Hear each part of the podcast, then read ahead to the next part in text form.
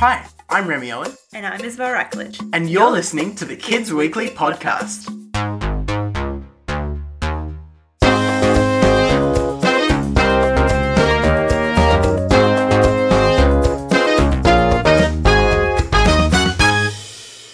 Hello and welcome to the Kids Weekly podcast, the podcast for inquisitive and creative kids. The show is hosted by me, Remy Owen. And me, Isabel Rackledge. For those of you who have listened before, welcome back.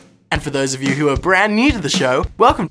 We hope you enjoyed our last episode on croissants. And if you haven't listened to our episode yet, you can check it out on Apple Podcasts, on the podcast app, on Podbean, lots of different places. You can even find it via our website, www.kidsweekly.com.au. We hope you are busy creating, making, and drawing your croissants of the future. And thanks to everyone for sending us your croissant designs. They look great! Keep sending them in! On today's episode, The reason it keeps spinning is because of Newton's first law of inertia. as I say to, to parents, don't believe the spin. Reducing the amount of surface area means reducing the friction. Hmm. what could our topic be? We can't spin this any other way.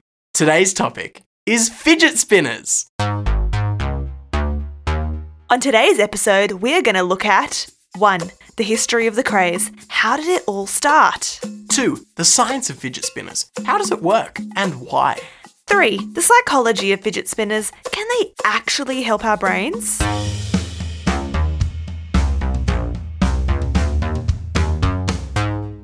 So, some people don't know what the fidget spinner is. Um, yes, we do. Everybody knows what a fidget spinner is. Alright, let's start with the definition. A simple toy in the form of a flat disc with a central bearing and several rounded. That's boring. I want to know the story. There's a story behind everything, and for this one, I've got to know. Okay, story time. Once upon a time, in a land far away, there was a young girl. No, a fun story, a real story. Okay, so this is the story of the fidget spinner. The interesting thing is that even though the fidget spinner has been around since the 1990s, no one really knows who designed it. And here's why. The fidget spinner was a device born from one woman's desire to achieve world peace. What? World peace? From a fidget spinner? You're nuts! Yes, I am. The woman's name was Catherine Hettinger, an American who was visiting her sister in Israel. Whilst she was there, Hettinger watched as the children played in the street. Now, it should be noted that Israel, for a long time, has not been a very calm place. There has been, for many years, ongoing conflict between Israel and its neighbours. Hettinger noticed that some of the boys playing in the streets were throwing stones at police officers. What if they could be playing with something calming and relaxing instead of rocks? But rocks rock! Not for playing with, Remy. So that's it? She just put a fidget spinner in the boy's hands and boom! World peace! Not quite. There's a bit more to this story than it seems. Now, unlike the fidget spinner that we know today, the one with three rounded blades, Hettinger's original spinner looked more like an alien spacecraft. Yep, a UFO. It was one piece of plastic with a bump in the middle, which you would place your finger inside of. The idea was that you would balance the spinner on that finger and then move your hand around to try and spin it. So, why isn't that the toy that changed the world? Well, to understand why Hettinger's spinner didn't take off like a UFO, pun intended, we need to understand how patents work.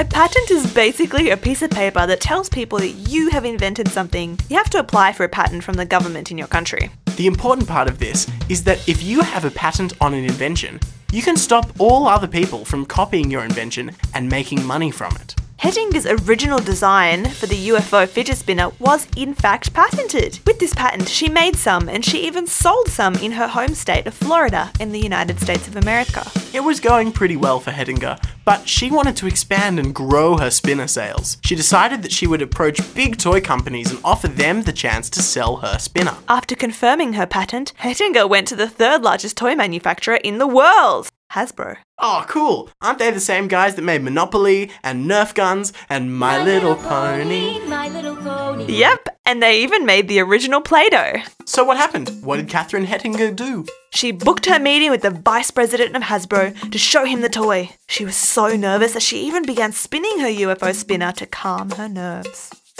But rejected. They said no. What? So she never sold her toy to a big company. She never made millions of dollars from the toy that would go viral.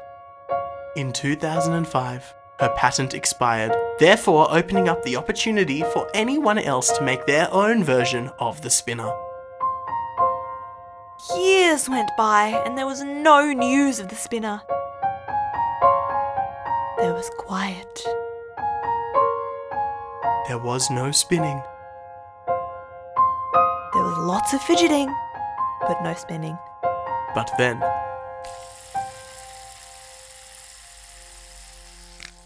over the 2017 new year, history was in the making. Hundreds, nay, thousands, nay, millions of people were captivated by YouTube videos of teenagers doing cool tricks with a brand new toy. The fidget spinner went viral! Because nobody owned the patent, suddenly anyone could make it. Boy, did people make lots! In the first few months of the year, Chinese manufacturing companies had already started pumping out fidget spinners to the world. Suddenly, by the middle of 2017, they were everywhere.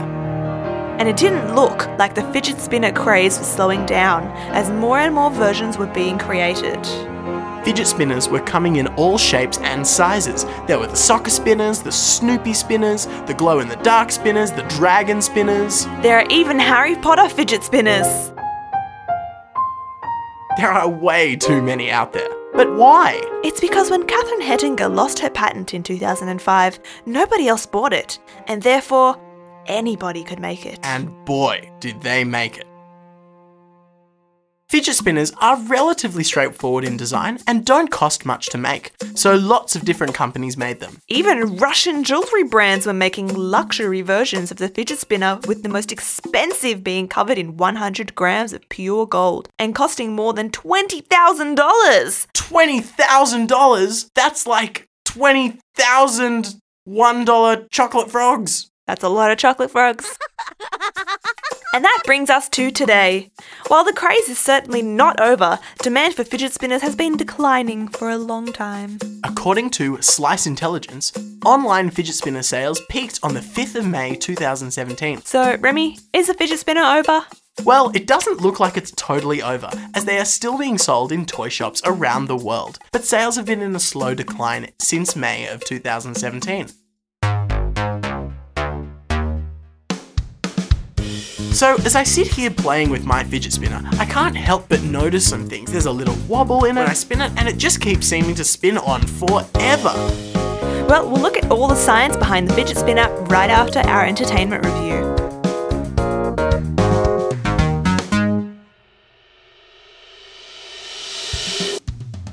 For our entertainment review this week, we are back at Red Rocket Toy Store in sunny Rose Bay, Sydney. And we're here with the owner, Ricky. Ricky, how are you doing today?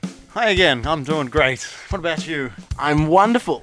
I'm pretty good too. Thank you for seeing us again, and we understand that you've got something new for us this week. We have our best selling game this week, Slapzi. Slapzi? What in the world is Slapzi? Slapzi is uh, it's a card game. Everybody gets five double-sided picture cards, and then in the middle is a uh, pile of cards with information on it. Has wheels or wings is the one that uh, I'm holding here, and then you've got to be the first to play your card that matches. So you have to slap it down. You have to be the first one to match your picture card with the descriptor card that somebody else plays, and the first person to do that slaps it down. Exactly. Sounds like loads of fun. How many players is it for? Anywhere from two to ten from the creators of Tenzi. So you start with your five picture cards and you want to get rid of all of them as fast as you can.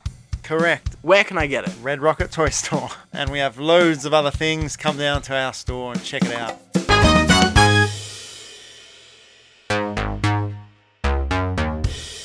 So we want to know how the fidget spinner actually works. What's the science behind the spinner?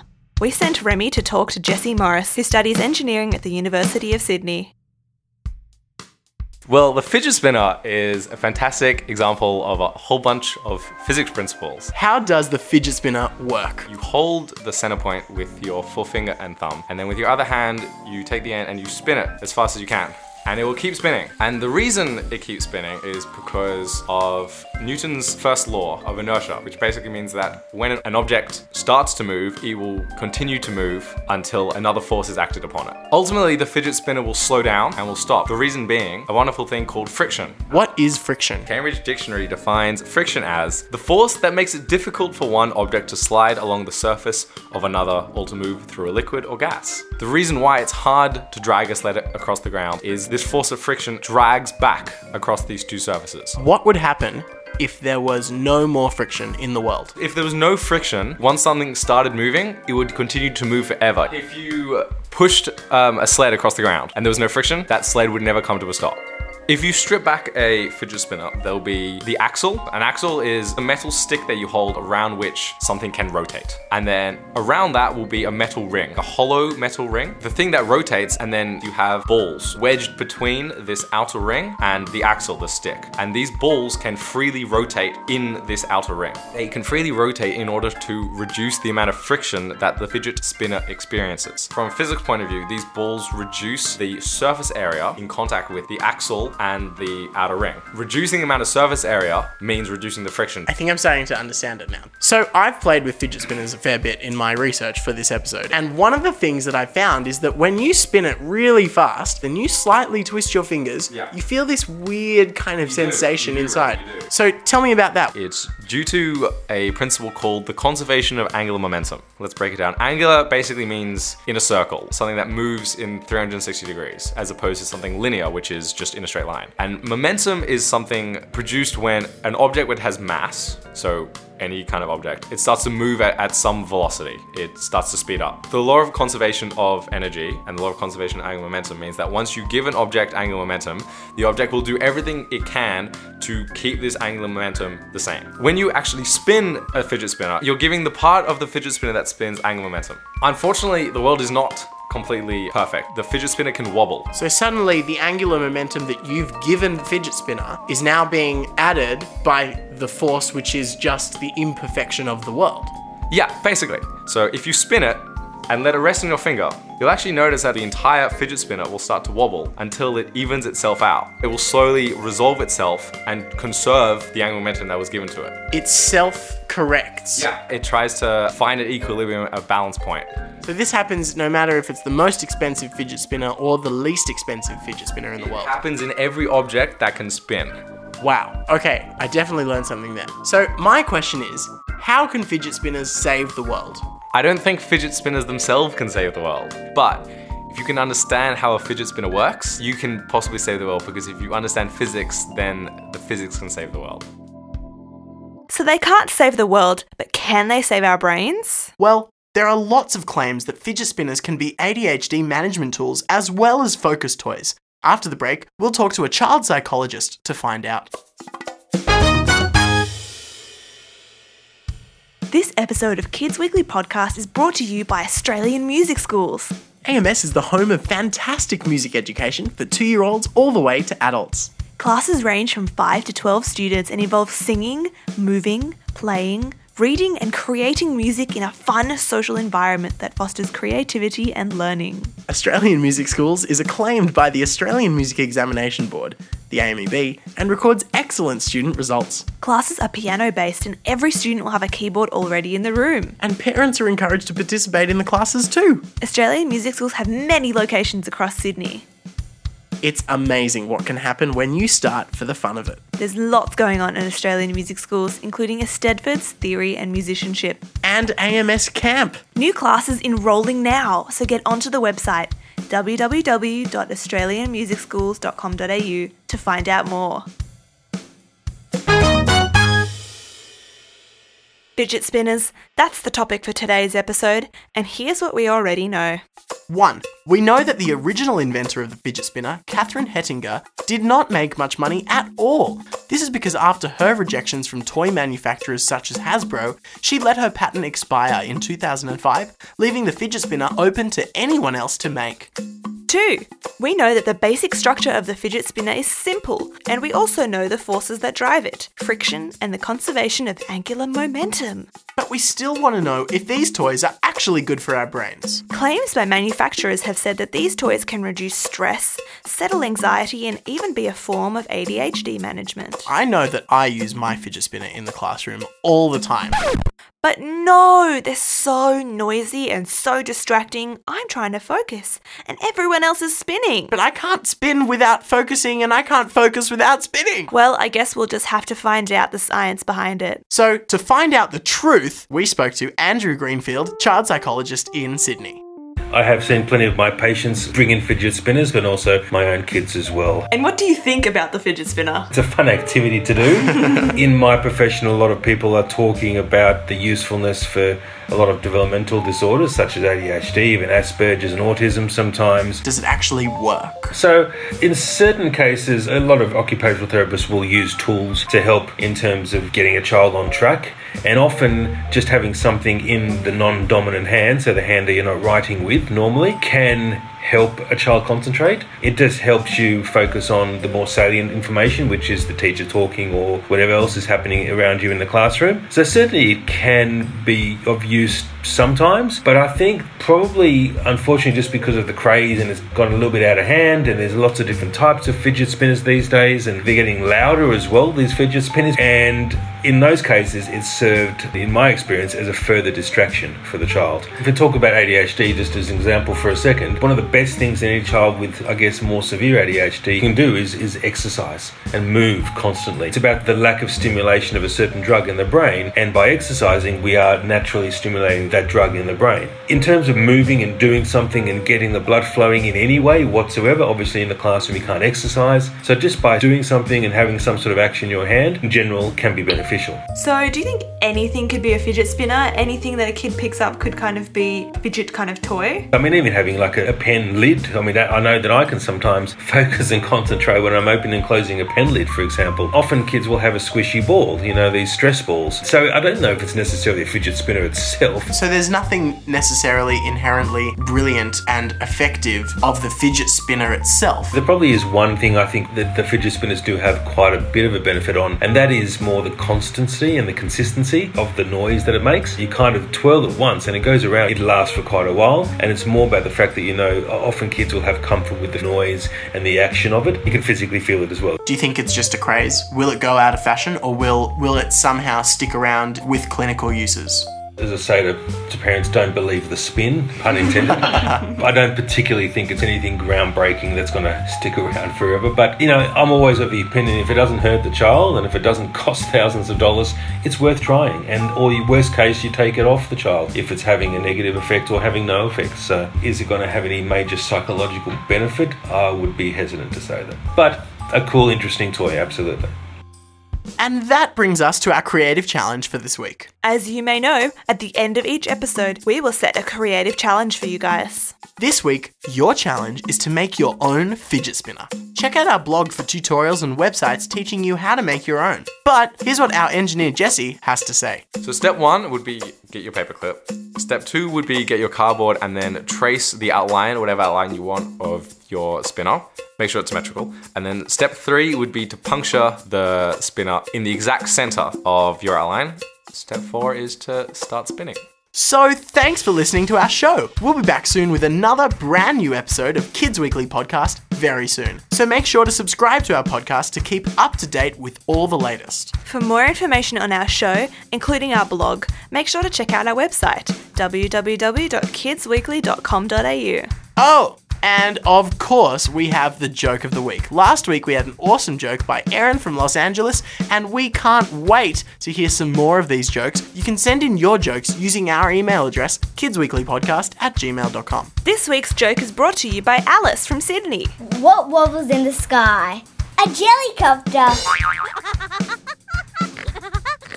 Thanks for listening. We hope you've learned something new. I certainly did. And get creating. We want to see what you guys can come up with.